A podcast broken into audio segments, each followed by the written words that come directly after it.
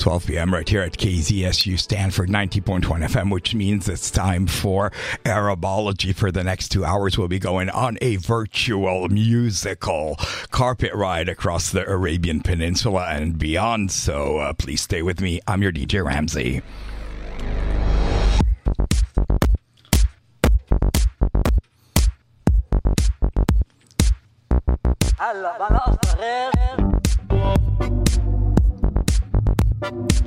And for the next 2 hours, we'll be listening to alternative and indie sounds coming in from the region. Instrumentals and interviews included.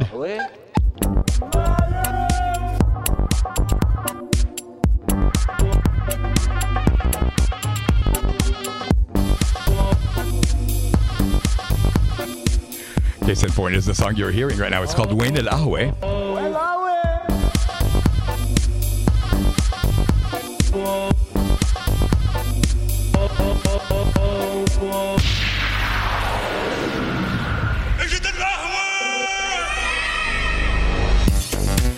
Well, it's coffee time, apparently. Arabian coffee, that is. And you're listening to a remix there. It's by two amazing musicians. They are Zeid Hamdan and Marc Codsi. No strangers to the Lebanese, an indie music scene in general. This is kind of their mix of a very, very interesting song. It started out as a commercial for Café Super Brazil. And then I guess the tune was so addicting and so popular that they turned it into an extended remix, and it was released, I guess, through the internet, and it has a lot of success. So marhaba to Zeid Hamdan and Marc Codsi, and we're waiting for the Ahwe, guys.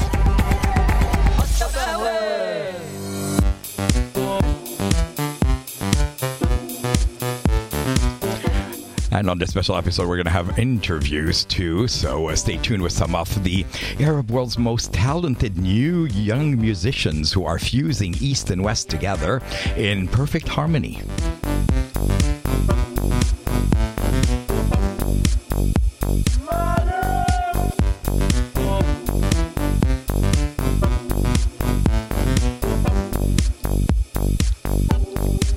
To start things off, why don't we go to Egypt and hear this kind of new sound that's coming out of Egypt. It's very baladi, it's very folksy, but it's also very techno and electronic at the same time, and just two genres that you never thought you could marry together are actually being married to each other in Egypt through the music of Sadat and 50. So have you heard of them? They are amazing. The song is called Am Ya Khal, and it's going to make you dance. So whatever you're doing, make sure you're not carrying a tray or anything, because it's really going to shake you in a good way. And here we go. That's the start of today's episode of Arabology, coming to you from KZSU Stanford 90.1 FM.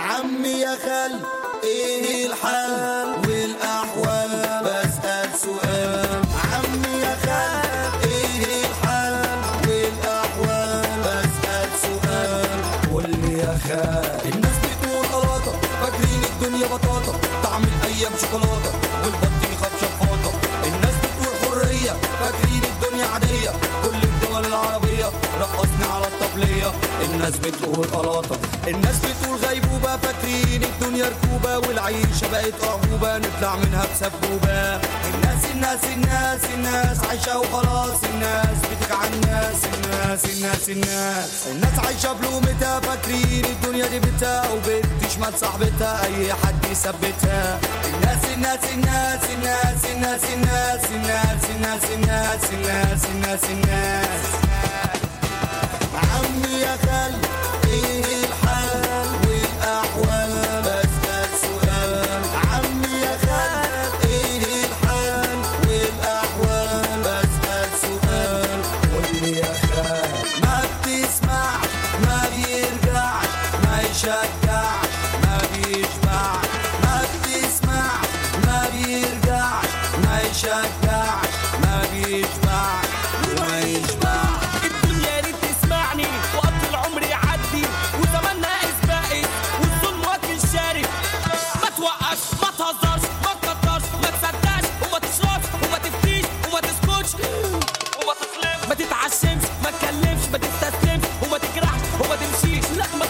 ما تطنش بس وعيش ما تقليش ميت دراويش عيشها وعيش بص ما فيش ما تلاقيش على ما فيش عيش كل عيش ما تشتكيش ما تقولش ما فيش ولو سكت ارضى وعيش ما تبطأش ما تسرعش ما تتهورش ما تتسرعش خد قراراتك واحنا حياتك وامشي طريقك وما ترجع عمي يا خالد ايه الحل والاحوال بسأل سؤال عمي يا خالد ايه الحل والاحوال بسأل سؤال قول لي يا خالد الدنيا تهد الشقيان ما تبلش العطشان شفت الغلبان وهمومه ولقيتني عليه زعلان قررت احكي المواضيع واتكلم في الممنوع الباشا معاه ملايين ازاي هيحس بجوع دي الدنيا بتتخاين تستخسر في الجدعان فيها اللي بيتداين علشان غيره يعيش فرحان اللي اتغرب او سافر علشان يعمل قرشين حاله بيصعب على الكافر راجع وجيبه فاضيين الناس الناس الناس الناس عايشه وخلاص الناس بتجعل الناس الناس الناس الناس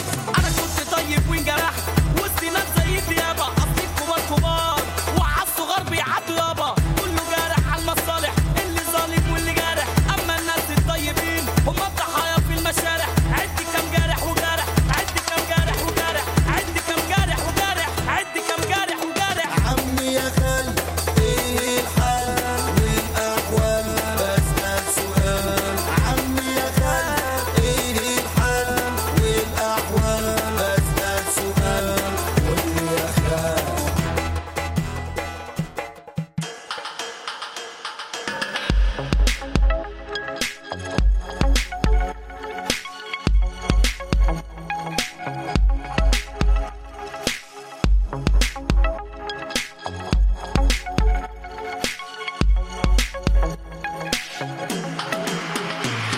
أنا العالم في العطر بالثلاثة طالب بالراج ولا بالحائط رجالي قوي أنا كل شي أنا ولا شي بس قولي من إمتى أنا حكي نسوان في ميت بلان أنا ضعيف في ماذا جيب صبيان شرف وعار أنا كل شي أنا ولا شي بس قولي من إمتى عندي ثلاثية أحلام مستغني بقدر أقبس نوال السعداوي بقدر أنتقد عجيد الحارة بضل فيمينيست عايش على طبيخ الماما مش عنيف مش هسوي عينيها زرق بس كعريس بفضل عينيها زرق مش محلك تقرر مش محلك بس هجرب مش محلك لو محلك كنت بحرر يا حرية وعدل لكل طرف هنا يا بنبلش نوتن شباب على شرف عيلة نعم نتحشر فيها بمصر وبنتهضب بالليل بنتجر فيها في أمريكا وبنغتصبها بالهند وبنرجعها طب تعمل لي ولاد وتربي البيت بنحكي سوبر وومن ولا بنحكي عن إنس مش الامرأة الخارقة أنا هو خارق خارق قانون خارق حقوق وأقطع أنا العانس العطر بالثلاثة طالب بالراجل ولا بالحائط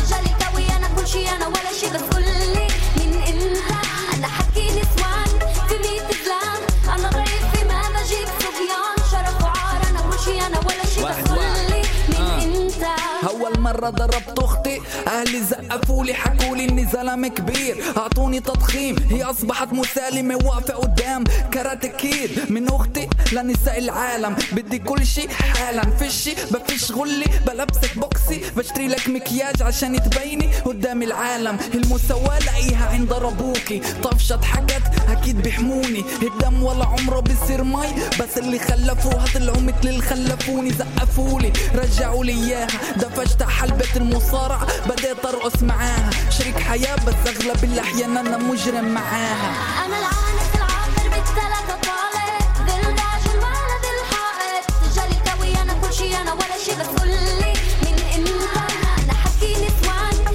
في ميت بلان أنا ضعيف في ماذا جيب صبيان شرف وعار أنا كل شي أنا ولا شي بس قولي من إمتى أنا كتبت القصائد أنا بنيت المدافع أنا ممكن إني أكرهك ما أسمح لغير إنه يحبك ما أنا كنت روحي للشاطئ لحالي دواجع عواصف مش راسي على بالأمن أنا نفسي لك محتاجك أنا العارف العاطر بالثلاثة طالب بالراجل ولا بالحائط رجالي قوي أنا كل شي أنا ولا شي بس قولي من إمتى أنا حكي نسوان في ميت بلان أنا ضعيف في ماذا جيب صبيان شرف وعار أنا كل شي أنا ولا شي بس قولي من إمتى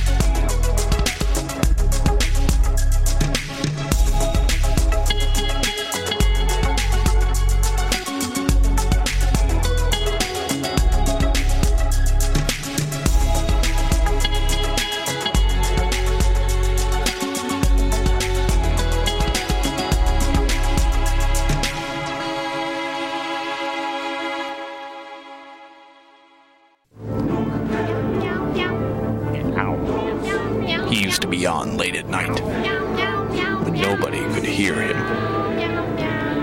But now,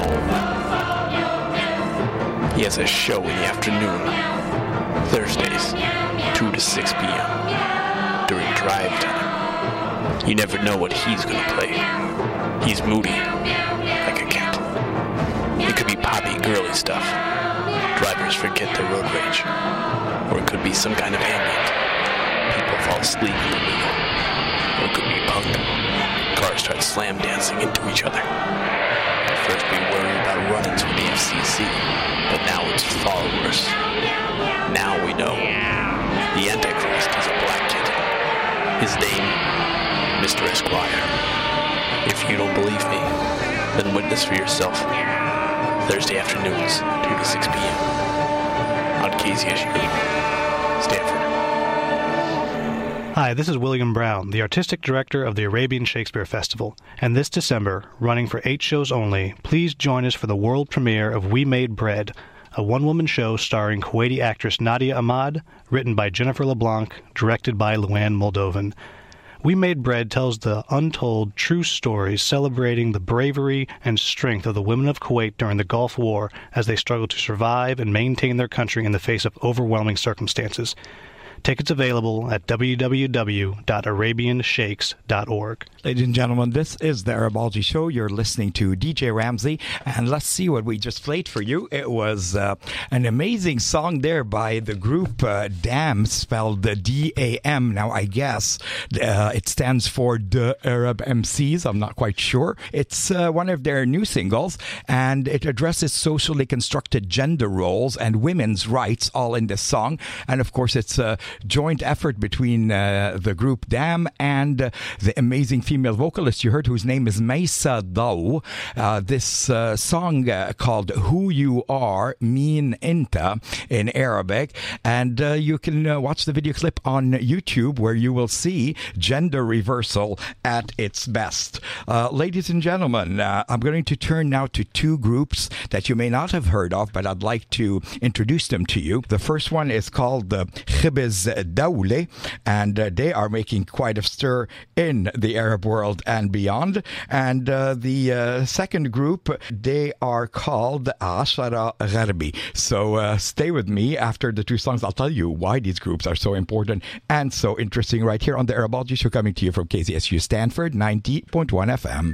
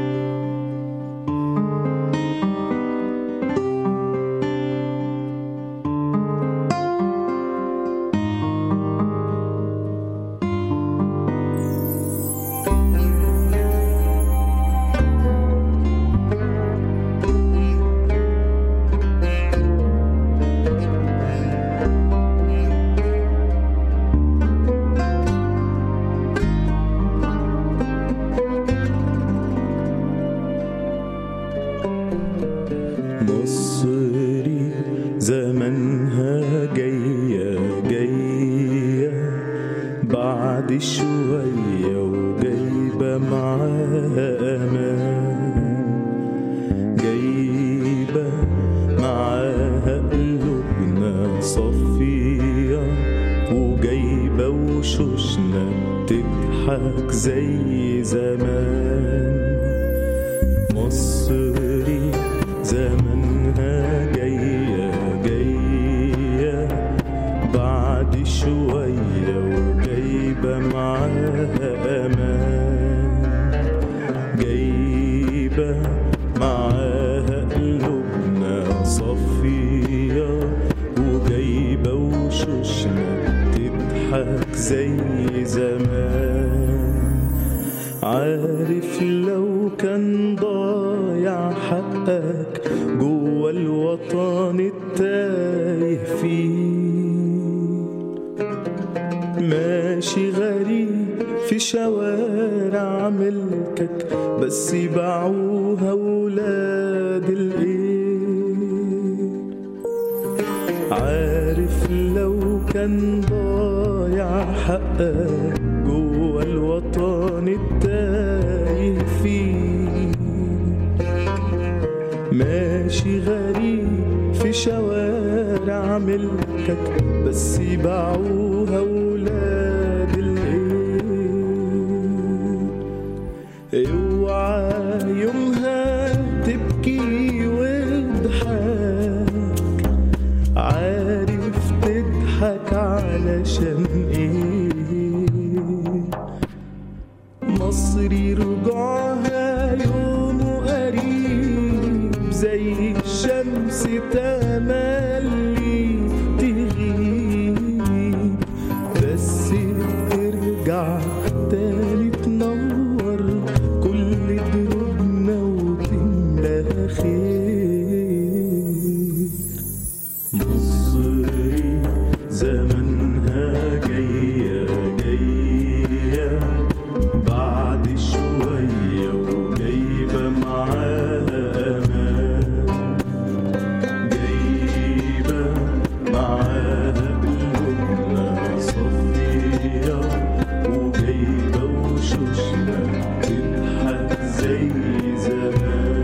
وجايبة وشوشنا تضحك زي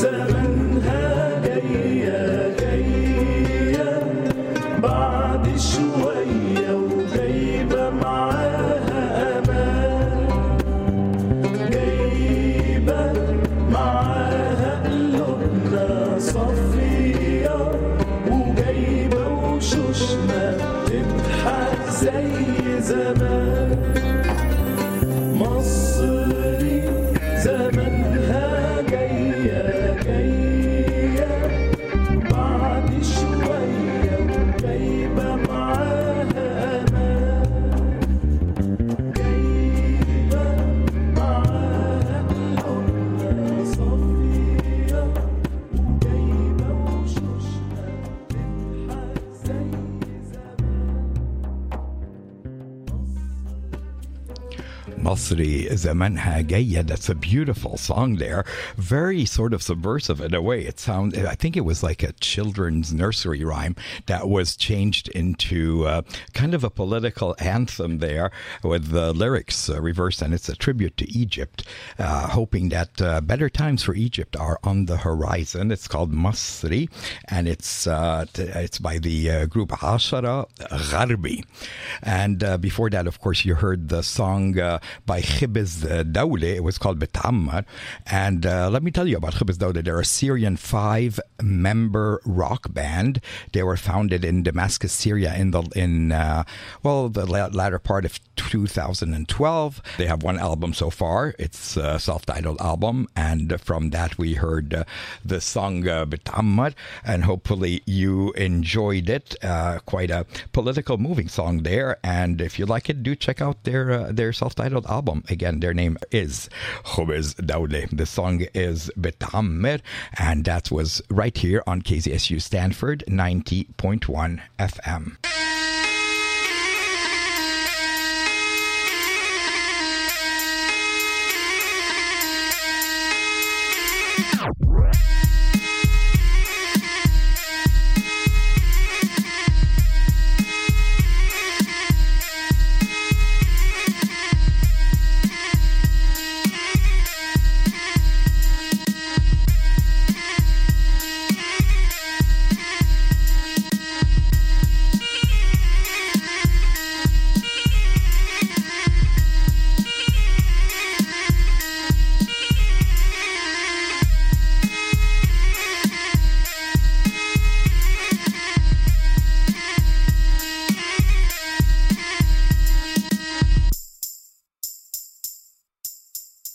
What do you think of that, ladies and gentlemen? The one and only Kamel Badarneh.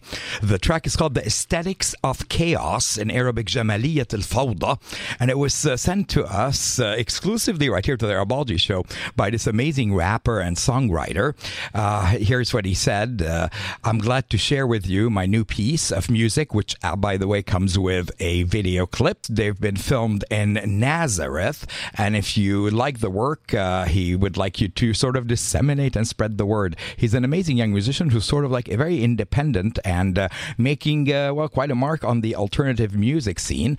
And he reflects on reflection, saying that reflection might be the best description for the music tracks that are shown on his YouTube channel, as those tracks are an attempt to document what goes around in his daily social and political experiences in the material world and in the public space, and the different psychological and mental influences of these experiences upon the mind and the body. On the other hand, again, his name is Kamel Badarneh. He is Palestinian. He is a rapper. And thank you so much for that short but amazing track. Definitely check out the video clip, ladies and gentlemen, if you're interested. Hi, this is William Brown, the artistic director of the Arabian Shakespeare Festival. And this December, running for 8 shows only, please join us for the world premiere of We Made Bread, a one-woman show starring Kuwaiti actress Nadia Ahmad, written by Jennifer LeBlanc, directed by Luann Moldovan. We Made Bread tells the untold true stories celebrating the bravery and strength of the women of Kuwait during the Gulf War as they struggled to survive and maintain their country in the face of overwhelming circumstances. Tickets available at www.arabianshakes.org. Ladies and gentlemen, that was William J. Brown, who is, well, in charge of the Arabian Shakespeare Festival. They're doing an amazing job. And as you heard, this December, they're going to be bringing an amazing actress and an amazing figure from Arabic TV. Her name is Nadia Ahmad, and she's coming all the way to San Francisco to, well, star in this one-woman play called We Made Bread. And she'll be in San Francisco, as I said, at the Royce Gallery in December. Nadia is an acclaimed Arab media personality and is known, really, for being one of the women who host a show called Kalam Nawaem. Now, Kalam Nawaem is sort of the Arabic version of the TV show The View, and they've got women of different backgrounds and different opinions getting together and discussing various issues that can range from the political to the social to the sexual on the occasion of Nadia Ahmad's upcoming arrival to San Francisco to present her one-woman play in December. I thought we would listen to an interview that I conducted with Nadia Ahmad. Hopefully that will pique your interest and have you come and attend the play next month. This is KZSU Stanford 90.1 FM. I am delighted and honored today to welcome to the studio the one and only Nadia Ahmad, who is here at Stanford for the first time and who will be speaking with us about her upcoming project, We Made Bread, as well as her amazing career in the Arab world. I'll be speaking to Nadia in a moment, but let me tell you a little bit about her. She's an acclaimed Arab media personality and actress whose experiences intersects theater, film, and television. She co-hosts Kalam Nawaem, the MBC network's premier talk show, which has been compared to The View. We'll talk about that. And it's also the longest running and consistently highest rated television talk show in the Arab world. Nadia has performed with great panache on stages in Kuwait, Beirut, and New York, winning critical acclaim. And as a producer and director, she continues to develop major musical theater productions in association with the National Council of Arts and Culture and Diwan al-Amiri in Kuwait. As an activist, Nadia helped to co-found the nonprofit organization, the Laudan Youth Achievement Center, in the wake of September 11th, with her mother, Thalia al-Saqaf, and other progressive and committed women from Kuwaiti society. Nadia graduated from the Newhouse School of Public Communication at Syracuse University, where she earned her Bachelor of Science with honors and a second major in Italian language and literature. Her further education includes the School of Cinematic Arts at the University of Southern California, where she earned her Master's of Fine Arts from the intensely competitive Peter Stark Producing Program. Ahla wa sahla fiki, Nadia, and welcome. Ya Ramzi, thank you so much for having me. أهلا وسهلا. شرفت بمعرفتك. أنت أول مرة بستانفورد اليوم. أول مرة بستانفورد وشو هالكامبس الرائع. إيه وبعدك ما شفتي شيء. جدا جميل. إيه. You're going to take me up right to that tower. Yes, ladies and gentlemen, you've been hearing Arabic here on the Arabology show, which is of course Nadia's native language as well as mine. But we'll be conducting the interview today in English because I would really like our listeners in America to understand who Nadia Ahmad is and some of the amazing achievements this young woman has done at a remarkably young age. Nadia, let's begin, I think, by talking about the reason, one of the reasons you're here in the U.S., and that is the We Made Bread project. Mm-hmm. Can you tell us a little bit about the dates and what this is about? Yeah, We Made Bread is a one-woman show. I was approached by the Arab Shakespeare Festival by William Brown, who founded the Arab Shakespeare Festival here in San Francisco, to do a one-woman show about the stories of survival from Kuwaiti women during the Iraqi invasion. Judy Brown was in Kuwait conducting interviews with a few prominent women in our society, mm-hmm. and women who had quite powerful stories of you know not just survival but of persistence, of perseverance, of strength. That as you said shatters the stigma or the image or the right. stereotype that people have of Arab women, that we are oppressed, that we are weak, that we don't have a voice. Also, thank you for giving us a voice here in San Francisco with this beautiful show. Thank you for giving us a voice across the world, Nadia. And so this project was it was such a wonderful honor to be approached to do it, and we get to show it in December between the 10th and the 20th. And that's at the Royce Gallery in San Francisco. Yes. Wow. So a one-woman show. You've written this yourself? I haven't written this, actually. This was adapted from interviews, as I said, conducted by Judy Brown and written by a very talented actress and director in the Bay Area called Jennifer LeBlanc. Ah. And so after I had read the script, and I told Will I was definitely very interested in embodying these stories here in the U.S. I came here for some rehearsals with the director Luann from Portland, Oregon, and we started thinking about how to make it come alive in a way that would be universal, that would speak out to women all over the world, and that would also, correctly represent Arab women to American audiences. Sure, nice. So it's a one-woman show, but in a way, are you representing many women as a one woman? Yes. So I'll be reading through several stories. So it's not embodying several stories and several women's stories from that time.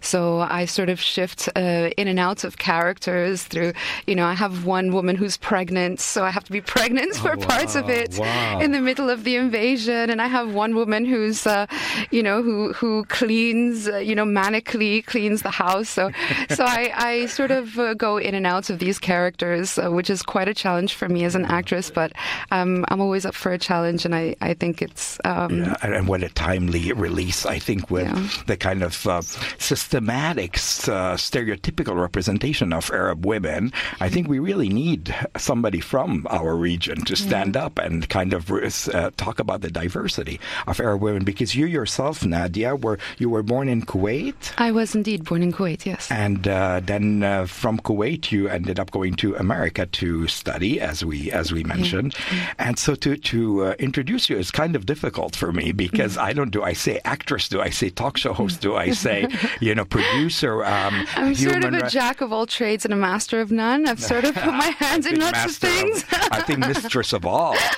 not of none. But are you more comfortable behind the camera or in front of the camera usually? I think I've gotten comfortable with both. I've done a lot of theater since from a very young age, so the stage was a comfort zone for me, and then moving into cinema because I felt like I could actually tell a lot more stories through cinema rather than media. Right. And then I ventured into media because a woman's got to eat and TV.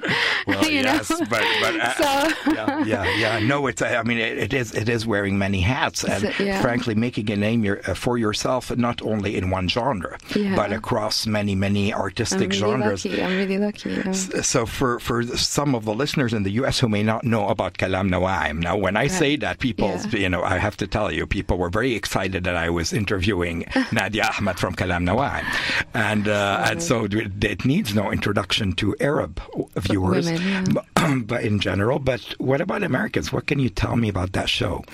Okay, well, Kalam Nawaem is based on sort of akin to ABC's The View. Mm-hmm. I think ABC's The View started about 14 or 15 years ago, and Kalam Nawaem on MBC started about 13 or 14 years ago. Oh. So just less than a year, I think, after ABC started The View. And it's proven, as it has proven for ABC, it's proven to be a format that actually works because you have four hosts from different parts of the region. When you're talking about the pan-Arab audience, you're talking about, over 26, 27 countries, right, with, a viewership of over 30 million viewers. Wow. So you're talking about a really wide audience, and to have an accurate representation or an accurate cross-section of Arab women, you would need more than one host, right, and you would need co-hosts from different parts of the region. So we have one who's Lebanese from the Levant area, from your part of town, Rania Barhout, who's lovely. She's got a long history on MBC. We've got from Saudi Arabia, Muna Abu Sulaiman, a very prominent, very educated woman. She wears the veil, the hijab, and she represents Saudi Arabia and part of the Gulf, as well as me from Kuwait. I'm originally Yemeni as well. And from Egypt, we have Ilham Wegdi, who was Miss Egypt 2009. She's a beauty queen. Yeah. Wow. So that way, the way that ABC has The View, where you have four different women with different backgrounds, different political opinions, different concerns of socially, politically. So we end up voicing. We end up becoming the voice of, the women. Right. A whole new generation of women, and I like the diverse backgrounds. I like the fact that one of the women wears the hijab, for example, right, and represents that segment of society. Can you give us an example of some of the perhaps more, I don't want to say controversial, but some of the more intense issues that you have broached during your time with Kalam Nawaem? Yeah, we're really lucky because I think we don't shy away from pushing the envelope and being quite frank and direct with our audiences. So being in the Arab world, there are some things that might be taboo. However, we won't shy away from some of these things. We will talk about the intimate relationship between a husband and wife at home, sexual issues and things like that. We will talk about social issues and anything that would touch an Arab family, any average Arab family. We will talk about how to find out if your husband is cheating on you. That's a universal theme, yes, I think, right there. And then we will also talk about more serious issues, for example, like ISIS and how ISIS is affecting our families and our kids and our youth, and how we're going, how we address it, as well as various talents. And we get to host lots of wonderful talents, underground talents, the kind that I love. And so beautiful. Yeah. So do all four women get along well? with each camera, other. Yes. That's one of those questions people ask me to ask. We always get that question, they're expecting some catty, backstory. And I wish, I always wish I could give, some amazing catty backstory. But in fact, we actually all really love each other. Yeah.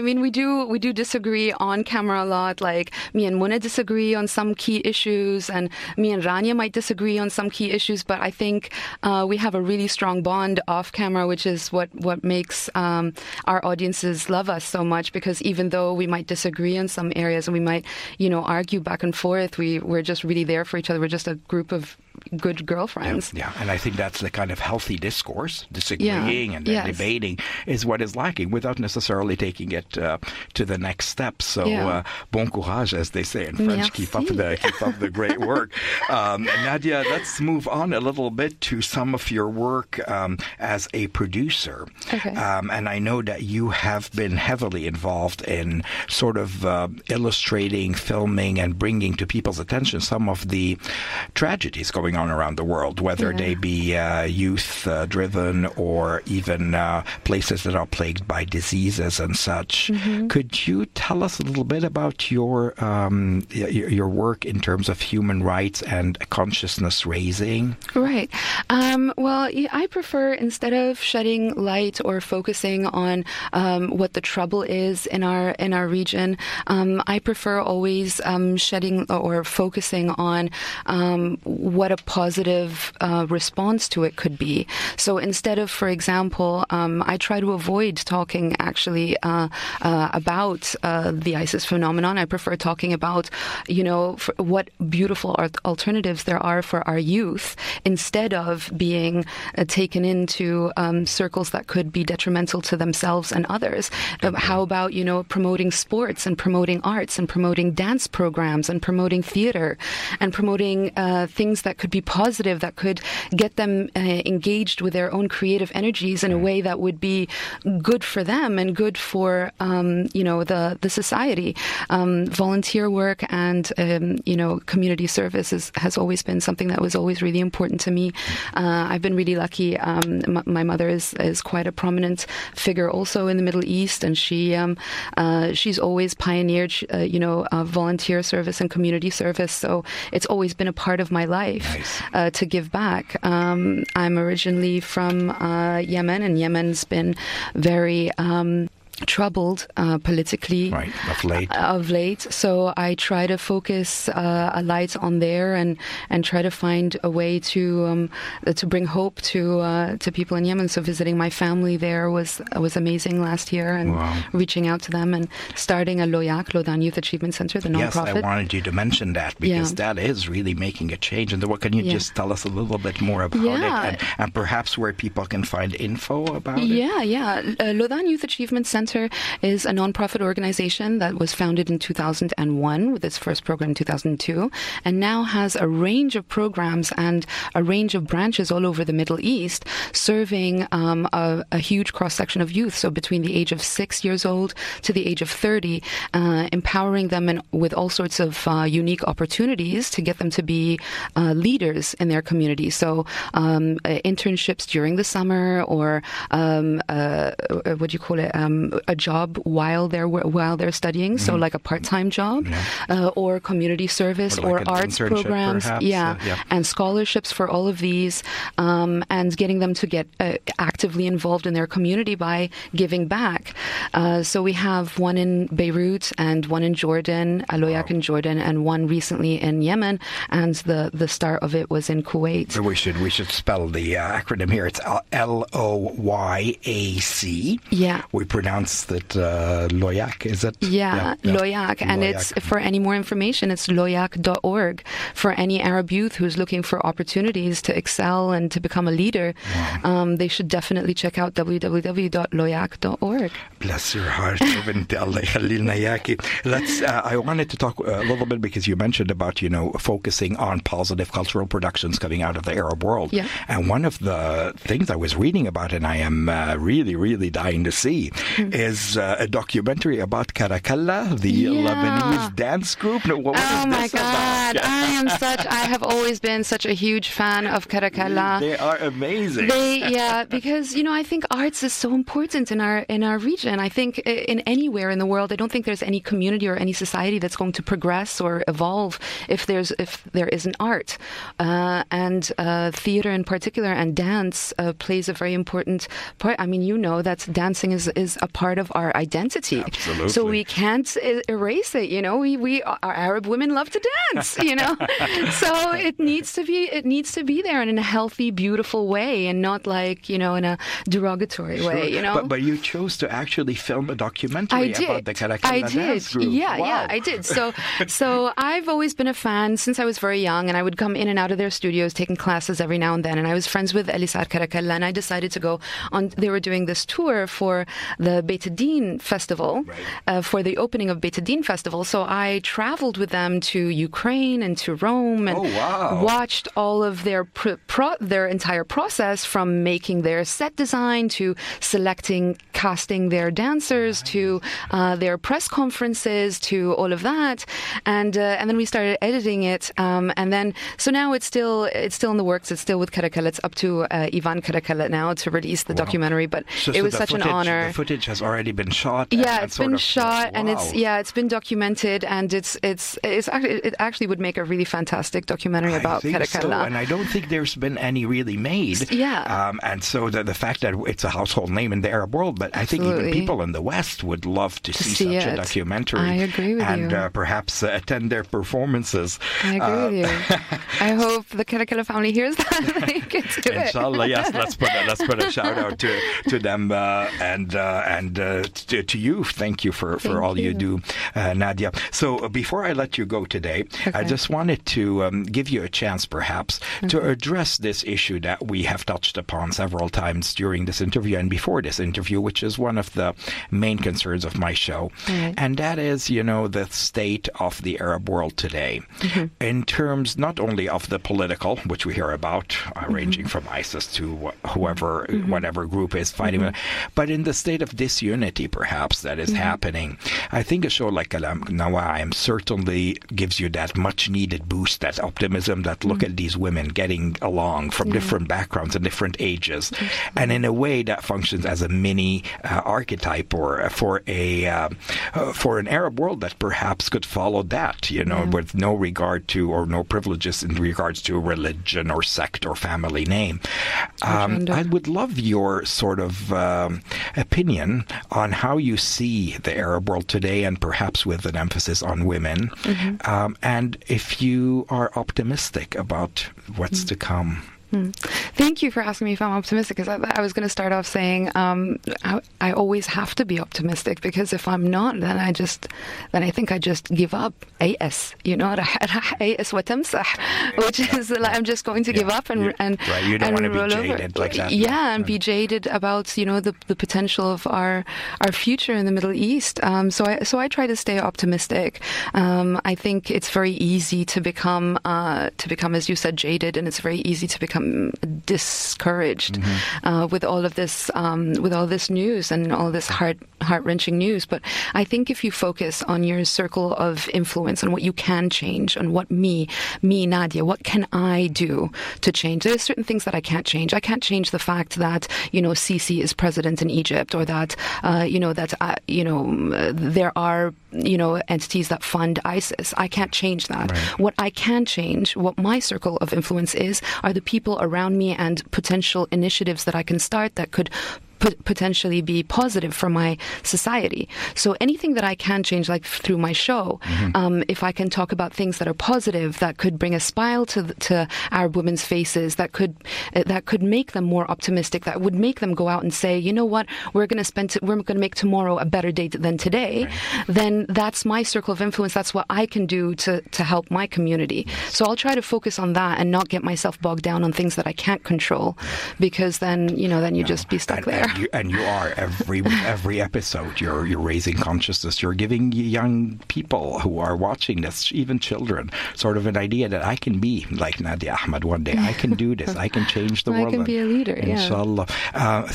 But in terms of the stereotype, I mean, how do you respond? And I'm sure you might have heard this in your travels. Right. You know, when people say, "Oh, you know, Arab women, they're all oppressed. It's very difficult for an Arab woman to have an opinion," and all this, these sort of maybe outmoded stereotypes. Not that they don't exist altogether, but in terms of sort of generalizing and making this a typical woman, you're a shining example of an Arab woman. Oh, thanks. How would you respond to those? I think now there's a bit more of an awareness as to what Arab. I think the world is getting smaller as we speak, like just through social media, through all sorts of media. Like people are watching videos from our region just on their Facebook.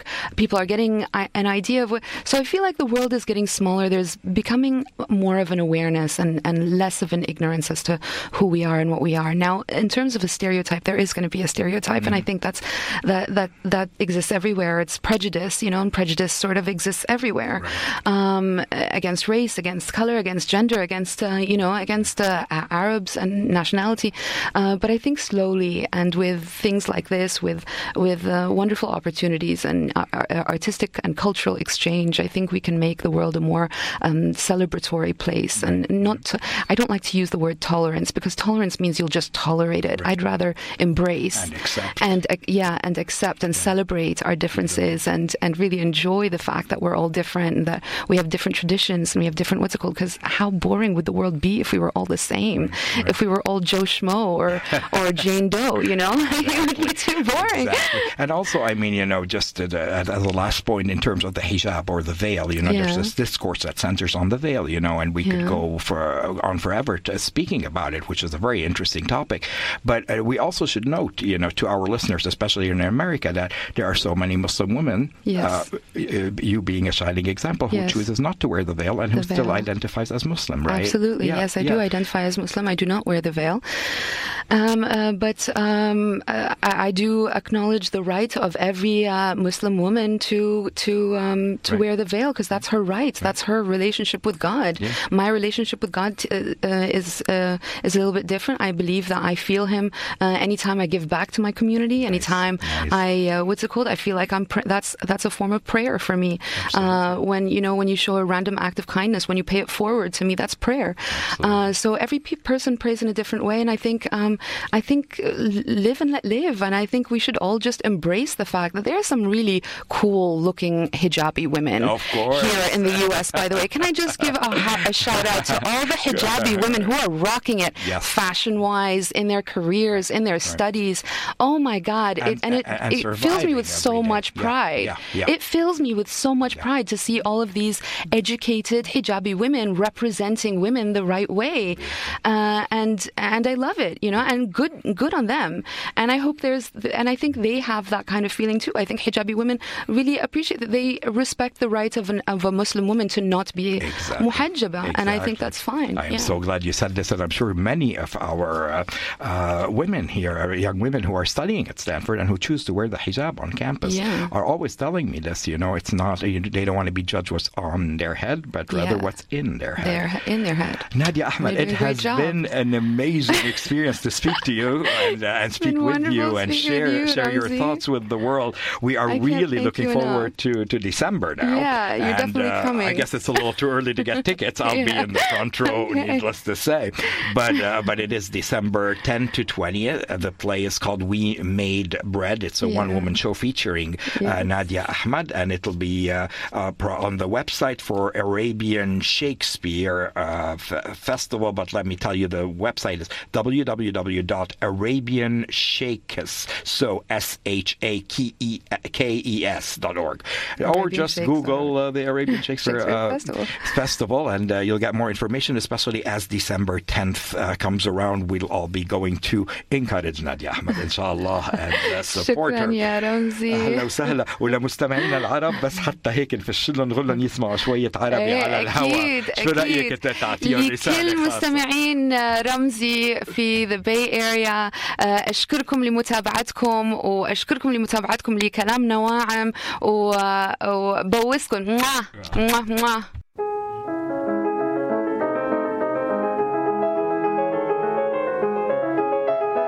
This is Gary Lemke welcoming you to the Music Treasury.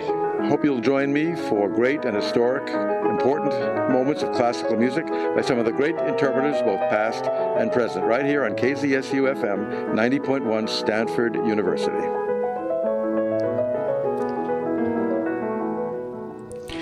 Ladies and gentlemen, it's coming up to 1 p.m. right here at KZSU Stanford 90.1 FM. You're listening to the Herbology Show with yours truly, DJ Ramsey. And you just heard my interview with the one and only Nadia Ahmad, who will be performing in San Francisco between December 10th and 20th, the Thursday through Sunday, at the Royce Gallery in San Francisco. And for ticket information, you can always go to www.arabianshakes.org.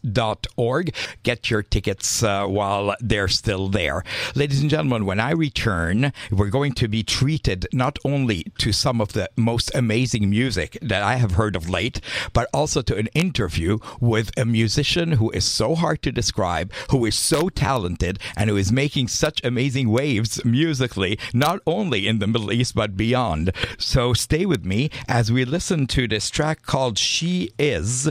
It is from his brand new CD called Aberrance, and when we come back after the track, we'll actually be speaking to him. His name is Gurmiran, aka Miran Gurunian, and we'll be speaking to him right after we hear this track from his brand new CD.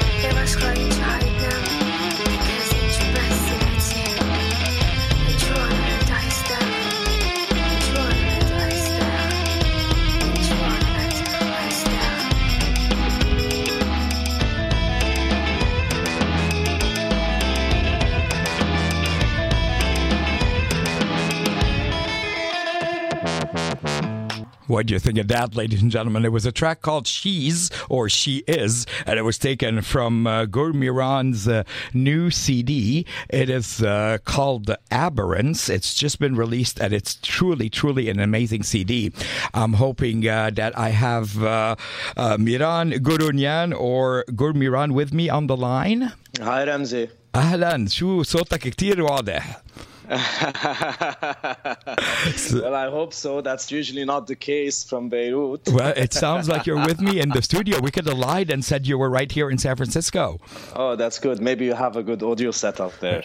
Or maybe you have just that good of a voice, because as we heard, that was a track called She Is from your latest CD called Aberrance. Now, let me first introduce you to our listeners here in the Bay Area. Do you prefer to go by Gurmiran or Miran Gurunian? Well, whatever works for you. I love how you combined your last name and your first name into this Gurmiran persona. Yeah, it's actually an interesting story because back in school I had a professor who used to call me, "Hey Guru, ça va Guru?" because he was my French professor. So it was kind of funny back at the time, and I never thought I'll go back and revisit it in a way, you know. So it works. It gives me, it allows me to kind of differentiate myself from the artist. I can be different characters as Guru Miran, and I can write songs differently, perform them differently without having, you know, to actually be that person constantly. So it gives me a certain distance from the artist, and I think that's also kind of healthy, right? In a way, right, absolutely. Now, let me tell our listeners that you are an audiophile, a DJ, an audio engineer, a guitarist, a lyricist, a music producer, and a songwriter, and that you're based in Beirut. Now, are you equally comfortable with any of those hats? Well, I don't know. These are things that I love to do in my life, and I keep on doing them. They became part of me. This is what I do, and this is how I live, you know. So I don't know. I am who I am. And you are many, many hats, I'll tell you that. So, Miran, let me ask you about the album Aberrance. I mean, I heard it and I just have not stopped playing it. It's in my car. It's in my house. It's in the classroom where my Stanford students are listening to it as well. And, oh, that's beautiful. But it's actually, is it your debut album? It's really your first officially released album? It's my first album as a solo performer. It's the first album on which I sing. On which I write the lyrics and the songs for all the songs alone, kind of. Wow. I never thought I'd do something like that because my career was based on working within a band since the early 2000s, and I used to produce artists. I still do that. I work with other artists and produce. Well, it's an interesting story because a year ago I wanted to stop doing music for a while because it became a bit overwhelming. Wow. And but it only lasted for 2 months. I actually traveled just to get away from the city a bit because, you know, Beirut is kind of overwhelming for all the reasons that we know, you know. Right. So but then when I came back from Berlin, I was so inspired and I started writing songs faster than I could even, you know, like rehearse them. And the idea came to me that maybe some of these songs I need to just put them out, and it's part of me, and maybe I could do this adventure for a while. Right. So thank you for coming back, and because otherwise what would we have done without Aberrance? In fact, you mentioned Berlin, and I think that there are influences on the CD from both Beirut and Berlin. There's sort of a search for anonymity and a return to roots. That's one of the reviews I read, that you explore fresh sonic possibilities, that you combine a variety of musical styles like jazz, guitar with electronic overtones, and that you've been compared to such pioneers as Depeche Mode, New Order, and Thom Yorke. Now, how do you feel when you hear that? Oh, I wish. It's so flattering. I think I'm milestones away from these guys. I love what they do. I am definitely influenced by them, and I'm proud to have their elements in my music, but I think I'm far away from being close to where they are, whether in the songwriting or their performances, you know. But I do what I do. I love what I'm doing. Definitely Berlin and Beirut, you know, they both inspire in different ways. Whether it's good or bad, it doesn't matter because they're constantly an inspiration for me. Yeah, a beautiful fusion of East and West there in your song. Yeah, But then you choose to sing in English, which is a little bit, well, not different, but, you know, when people think of you as somebody living in Beirut, Lebanon, they expect some Arabic in the songs. Has that been sort of a conscious choice? Is that the language that in which you are more comfortable? It's definitely a language that I'm more comfortable expressing myself in. Also, I grew up listening not only to Arabic music, but obviously to bands like Pink Floyd, Led Zeppelin, Jimi Hendrix. These are my influences, and these are the records that I have, and so I was mainly influenced heavily by British music. So it's easier for me to say my words or express my feelings in English, but in the album you have some pieces in Armenian and in Arabic, because also I'm an Armenian artist. I'm a Lebanese Armenian, so right.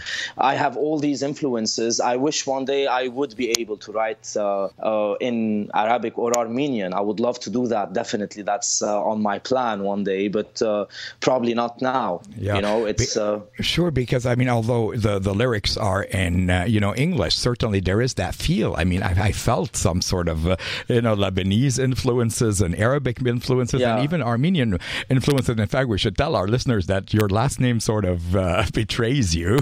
Because, yeah, it does, huh? Gurunian, and I have to tell you, I grew up with a best friend whose last name was Turigian, and so I kind of know a little bit of Armenian. I won't embarrass myself on the air. But are those the languages you speak? Arabic, Armenian, and English, and French, I guess, right? Of course, yeah, French, a little bit of Turkish, and a little bit of German. Wow! So. And so you were born and raised in Lebanon? Yes, I was born and raised in Beirut during the war, obviously.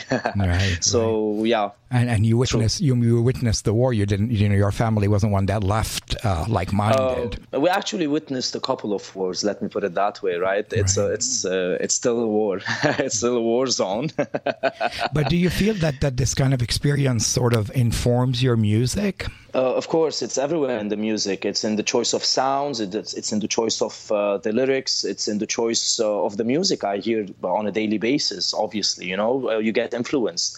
It's never a boring. There's never a boring moment in Beirut. You know, even at time of peace, you don't have a boring moment. Let alone when it's at times of war. So definitely, it's an influence. A lot of my songs are influenced by the events that have been happening in Beirut in the past decade, mainly. And sort of take out that frustration and sort of produce it musically, perhaps, is a healthy outlet. It definitely is. It's a cleansing experience. It's also, I feel that we as artists are lucky because we can actually write and document what's happening around us without having to be kind of political in a way, or like we don't have to hide feelings. We could just state the facts and what we feel and what's happening around us. And I think it's also a duty. So whenever I feel I'm inspired by something and I need to write about something that's happening around me, even if it's not about love, because most of the time you have all these events happening, I don't hesitate to put them down because I feel it's important to talk about it, to write about it, to sing about it. Maybe it might be, it might end up with a peaceful outcome, you know. That's what we seek. We all want the same thing. We all want water. We all want green countries. We all want peaceful lives. So I think it's pretty much universal. Yeah, inshallah.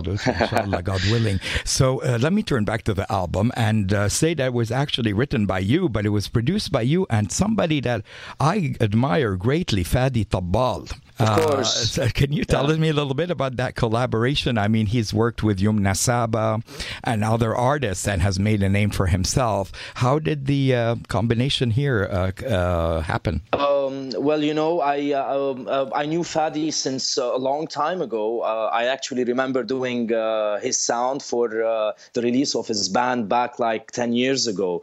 But we never worked together apart from that time. He was always busy with his projects and I was busy with my project. When I wanted to do this album, Aberrance, I wanted to work with someone that I've never worked with. And I obviously wanted to work with someone that is inspirational, probably thinks like me in different ways. And Fadi Tabbal was kind of a recommendation from a couple of friends. And when we sat down together, it was like we clicked from the first moment. And we recorded this whole album from concept to actual release in like 2 months. So it was a real fast process, kind of flawless. We were so in sync, and I was so happy that I made this choice. Absolutely. He's a beautiful person to work with. As are you, I have to say, Miran. The combination makes for a beautiful album. Let's tell our listeners who may not know where to get the album. Where is it available? Is it on iTunes now? Or of course, you can find it on iTunes on as a digital release. I'm working on having a physical release, mainly a vinyl release. Nice. I'm going to have it in 2016 in January in Europe, and hopefully in mid-2016, I'll be able to have it available in vinyl format in the US. Nice. But so far, you can find it on iTunes stores worldwide, Amazon. You can also stream it on Spotify and all those different streaming channels. And also available through your website. Of course, yes. Can you tell us the URL? And it's gurumiran.com, as simple as it is. That's easy to remember. We don't even need to jot it down. And of course, there people can hear your the album and can actually download it through your website. Of course, and they can also find links to my music video. And obviously links to my performances, upcoming ones and past ones. So. And so what is next? What is upcoming for you in terms of touring, perhaps? I was last week in New York for a nice couple of gigs, which was a beautiful experience, I must say, because it was the first time I'm playing the album in the States. Now I'm back in Beirut doing Cairo on November 25th and doing my vinyl launch in Beirut on December 29th, and after which I'll be touring in 2016 European cities, starting with Berlin, obviously, and then moving around a bit. Wow. It's truly amazing to speak with you. I could spend all day sort of looking at the album and speaking about you with you track by track. The track that we began with today was called She Is or She's, and I had discussed this with you. We were going to end with the track English Tea. Can you tell our listeners a little bit about that track? Well, it was a song that I started writing back during the Iraq invasion, 2003-2004, but the lyrics moved further and further because it was like a domino effect in the whole region, with the assassination of the prime minister in Beirut, and then the 2000 war in Beirut, and obviously what came after until the Arab Spring. So the lyrics got a bit more complex as the years went by. So this is one of the oldest songs that was written, and I like to call it English Tea because of the lyrics inside of it. Right. I mean, it's the title certainly does not reflect what you're discussing, and I think you're being subversive on purpose there, aren't you, Miran? So in a way. And I just had one last question for you before we treat our listeners to the track English Tea from your Aberrance CD, and that is that the CD was made in memory of somebody named Iman Homsi. Yes. Can you? Do you know Iman? Iman is a fabulous Anoun player. She's a major influence on me. I've toured with her a lot of cities in the Middle East and also in the States, where we used to play together. She's one of the brightest Anoun players, women Anoun players. She invented the 10 finger techniques on the instrument itself. She was amazing. She used to also be Feyruz's favorite Anoun player. She always performed with Iman. Wow. About a year and a half, 2 years ago, she passed away after fighting cancer bravely, I must say, for about 4 or 5 years. Wow. And it was such an inspiration to see her keep faith in life and music, and keep on writing songs and recording songs even in her direst moments. Wow. And I wanted to dedicate this album to her because of the beautiful soul that she was and the inspiration that she was to me. And look at you keeping her memory alive through the music and through your new CD. For that, we thank you. And for this amazing interview, Miran, honestly, it was one of the most fun interviews I have conducted. And you did it live on the air, sir. There was no chance for you to edit anything you said. So and you did it beautifully. Thank you for being so classy, so wonderful, so cooperative, and so talented. We love having you here on the Arabology Show. It's so kind, Ramzi, your words. Really, thank you. And we're going to leave the listeners with English Tea. Sit back and let the music come to you. This is KZSU Stanford 90.1 FM.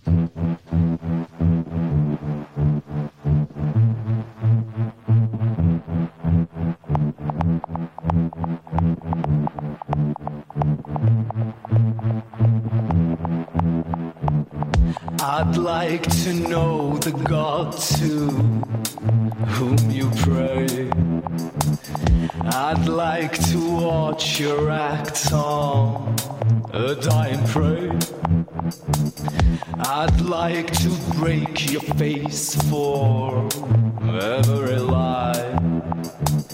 I'd bet you standing there still wondering why.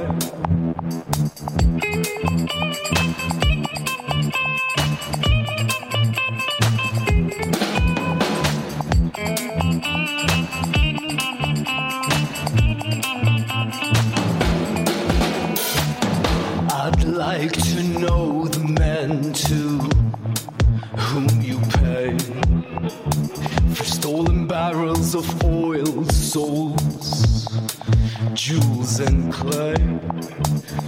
I'd like to know you more when you're alone at night. You can take off your coat with your daily disguise. You carry your cross far away. You carry your cross.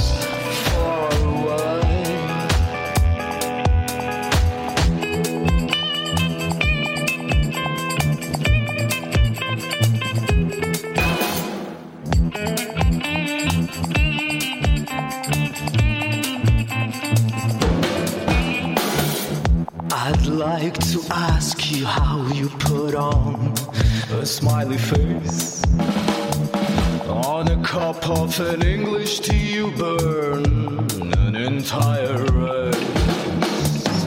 I'd like to feel the hate you're nesting inside, the desire to wage war's your symbol of pride.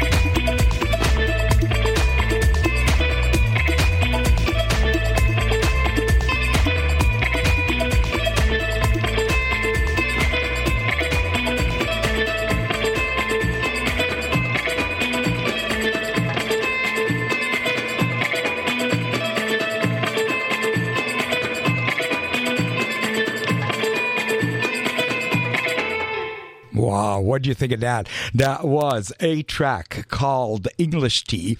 It was taken from a new CD called Aberrance, and Aberrance is a CD that was released by the one and only Miran, a.k.a. Miran Gurunian, who actually was on the air with me live before the song, all the way from Lebanon. I want to say shukran, merci, and thank you for taking the time to go on the air right here on Arabology, despite a very busy touring schedule and the launching of the CD.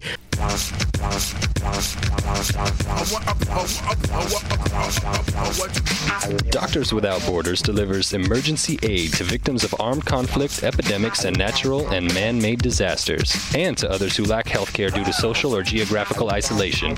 They provide primary health care, perform surgery, resupply hospitals and clinics, run nutrition and sanitation programs, train local medical personnel, and provide mental health care. If you'd like more information about how you can help support Doctors Without Borders, please visit www.doctorswithoutborders.org.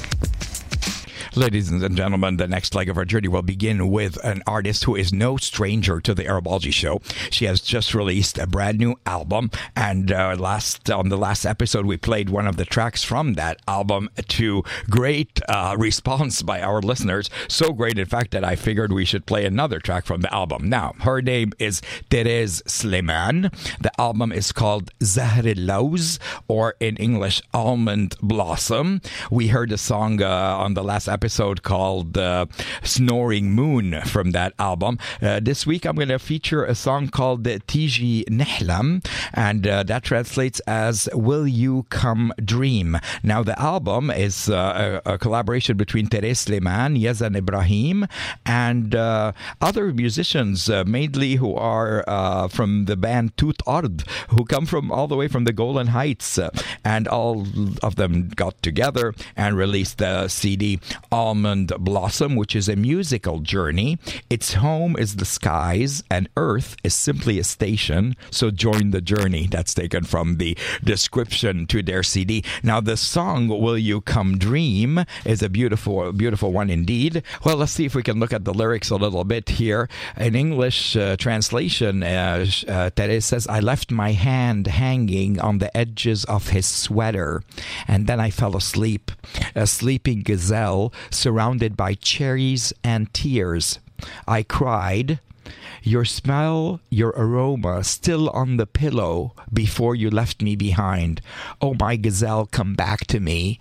I'll make my skin your home.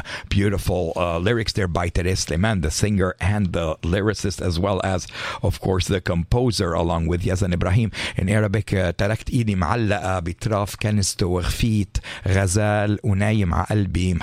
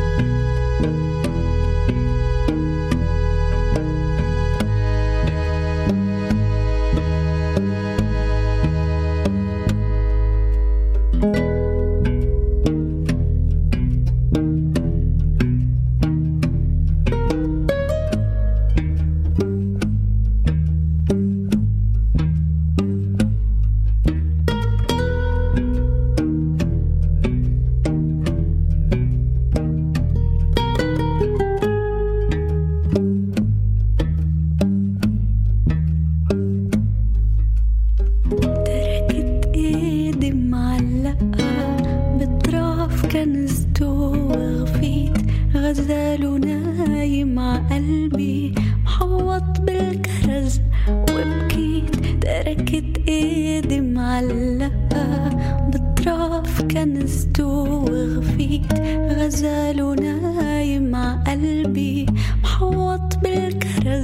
وبكيت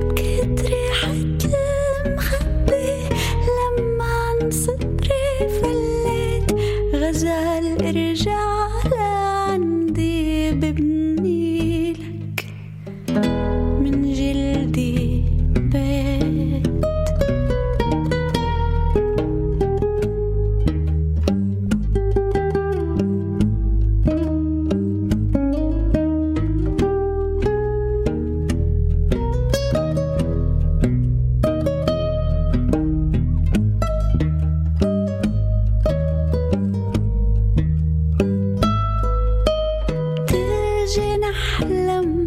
Here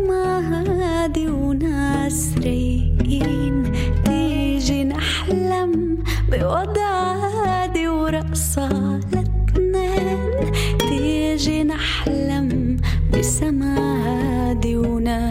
Terez Sliman, تيجي نحلم, Will You Come Dream.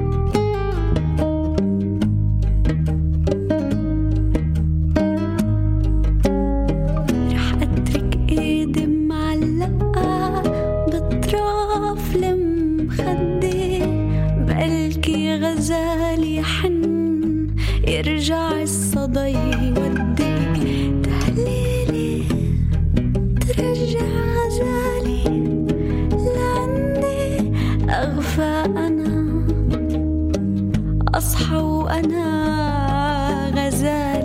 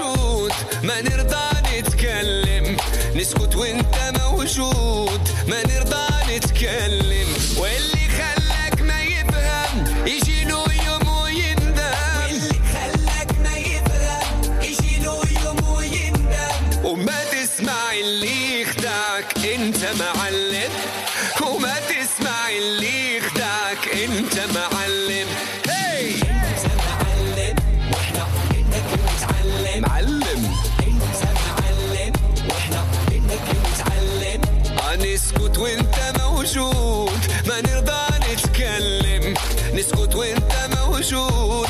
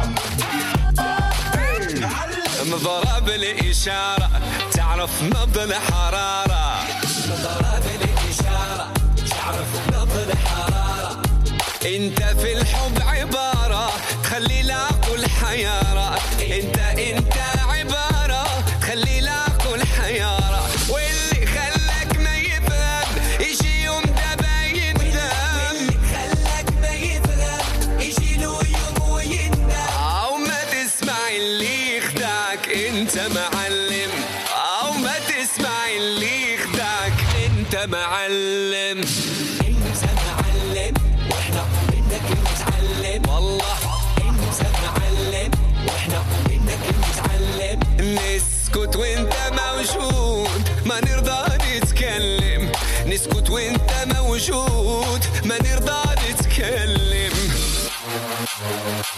I want you to all say it with me معلم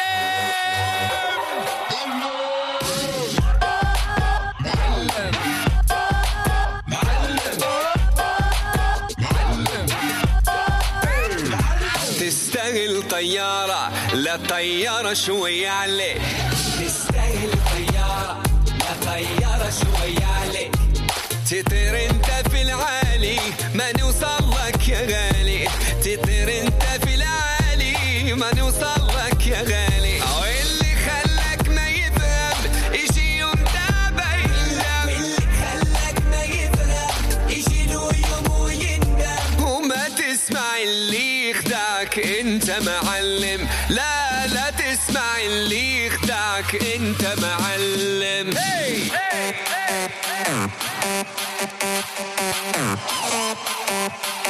Hey! الله يتعلم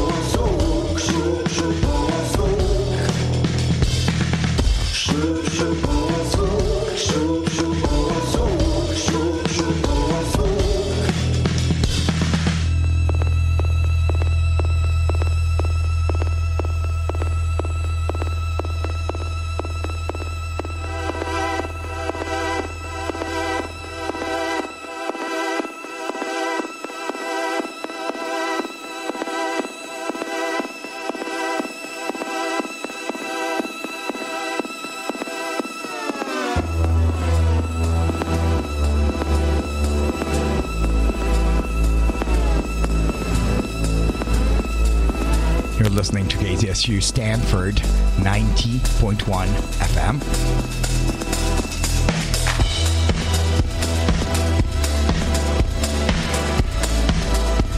And the song you've been listening to, ladies and gentlemen, is just a sample from Mashrou' Leila's brand new release.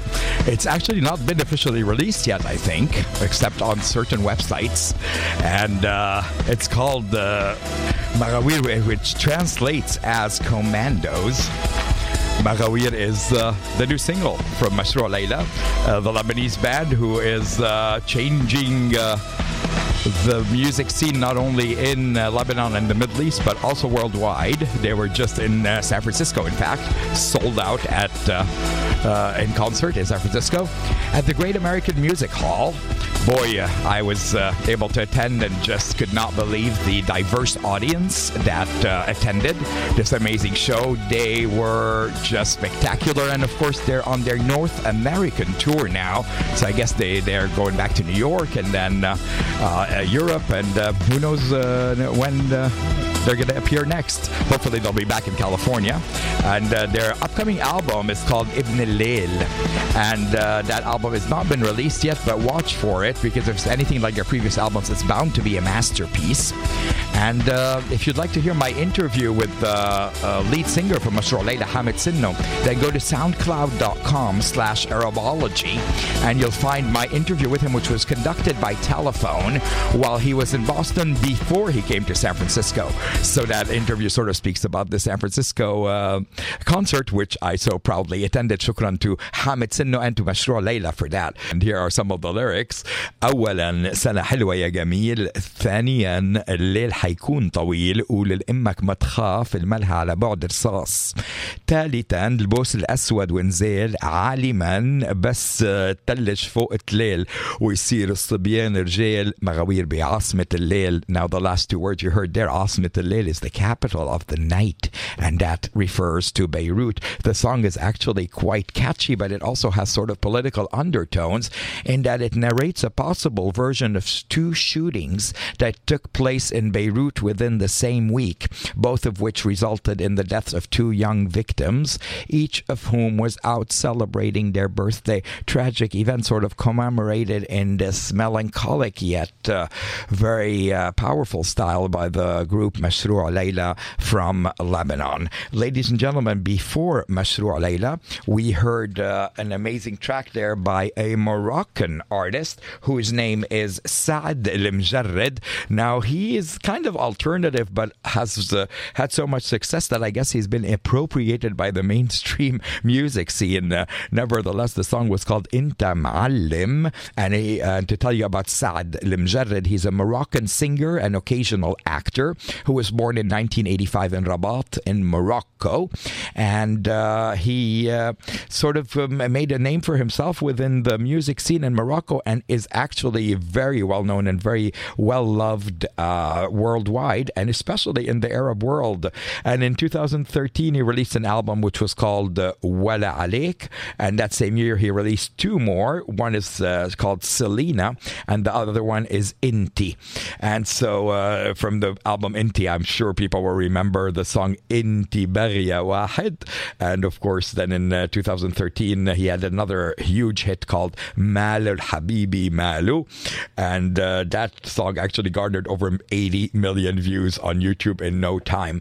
So if you enjoyed it, that was Saad Lamjarred. Again, it was called Enta M3lm, and you know we began the set with Terez Sliman, the amazing voice, and that beautiful song called Tiji Nihlam. Now the next song I'm going to bring you right here on the Arabology Show is called The Farmer's Dining Table, and it's by a group named Tanjaret Daghet. It's from their CD called 180 Degrees, درجة 180 أو 180 درجة, and Tanjaret Daghet is derived from the Arabic term from pressure pot, which it is in essence expresses the sentiment on a social level which the youth and the world are facing at this very moment. Tanjaret Daghet came to life in 2008, and it is the brainchild of the lead singer and bass player Khaled Omran. It is composed of three musicians, Tariq Khoulouki, who is a guitarist guitarist and backing vocalist, Dani Shukri, the drummer, and of course Khaled Omran. Tanjaret Daghet defines themselves as an expression of everything they have experienced and that they have stored within their psyche. So let's listen to a beautiful track of theirs called Farmer's Dining Table. It is from the album 180 Degrees, and again the group is called Tanjaret Daghet.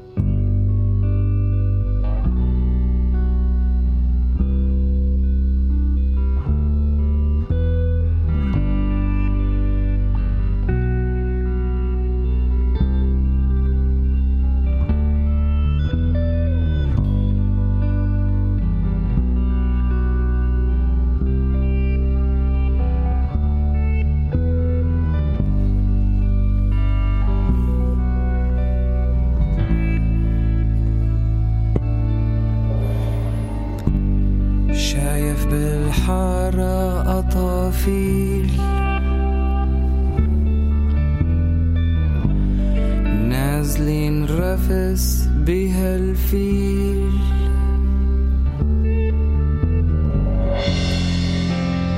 والخنازير طايرة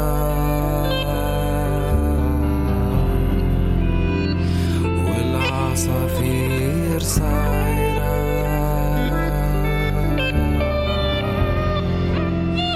عصفر الفلاحين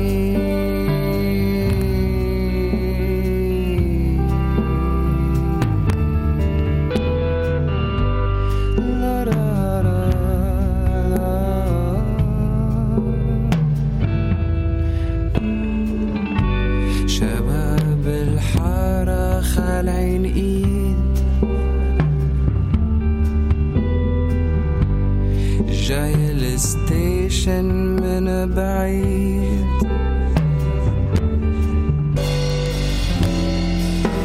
والخنافس بتموت بدباديبة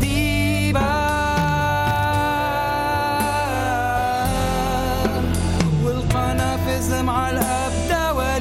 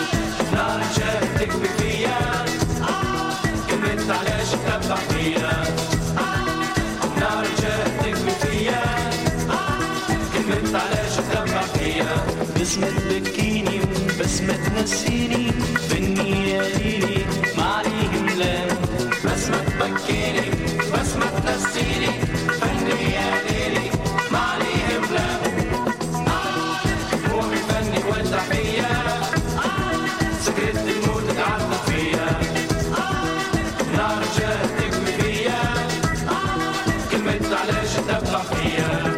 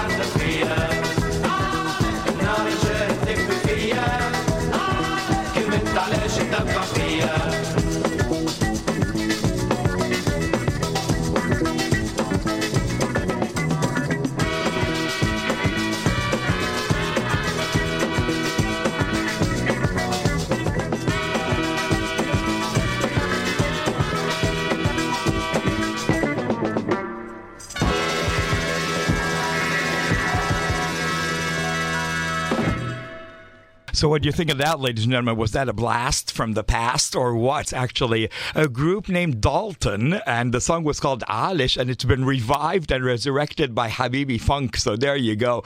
It's Habibi Funk is dedicated to releasing Arabic music from the 70s and the 80s. And the group Dalton is a Tunisian band that kind of made waves back in their day on vinyl. And I love the fact that they are being resurrected all the way back from 1968. Anyway, there we go. That was a nice sort of surprise journey back in time. I urge everybody to stay tuned because right after this show, you have got Party Time with Scott, an amazing, amazing show. And Scott is right here and he has some amazing treats for you. I'm going to leave you today with a track by Maurice Luca. It's called Ben Hayy al-Babaghan, which translates as Salute to the Parrot. And Maurice Luca is one of the most exciting artists in the alternative music scene across the Arab world today, and he worked for 2 years on this CD called Min Hayy al-Babaghan, and it has amazing collaborations in there from across Europe and the Arab world. He is inspired by many influences from psychedelic to Egyptian sha'bi. So let's say goodbye, thank you, and shukran to everybody for joining me today as we listen to Min Hayy al-Babaghan, Salute to the Parrot, and salute to everybody out there who's listening to KZSU Stanford 90.1 FM. This is DJ Ramsey signing off.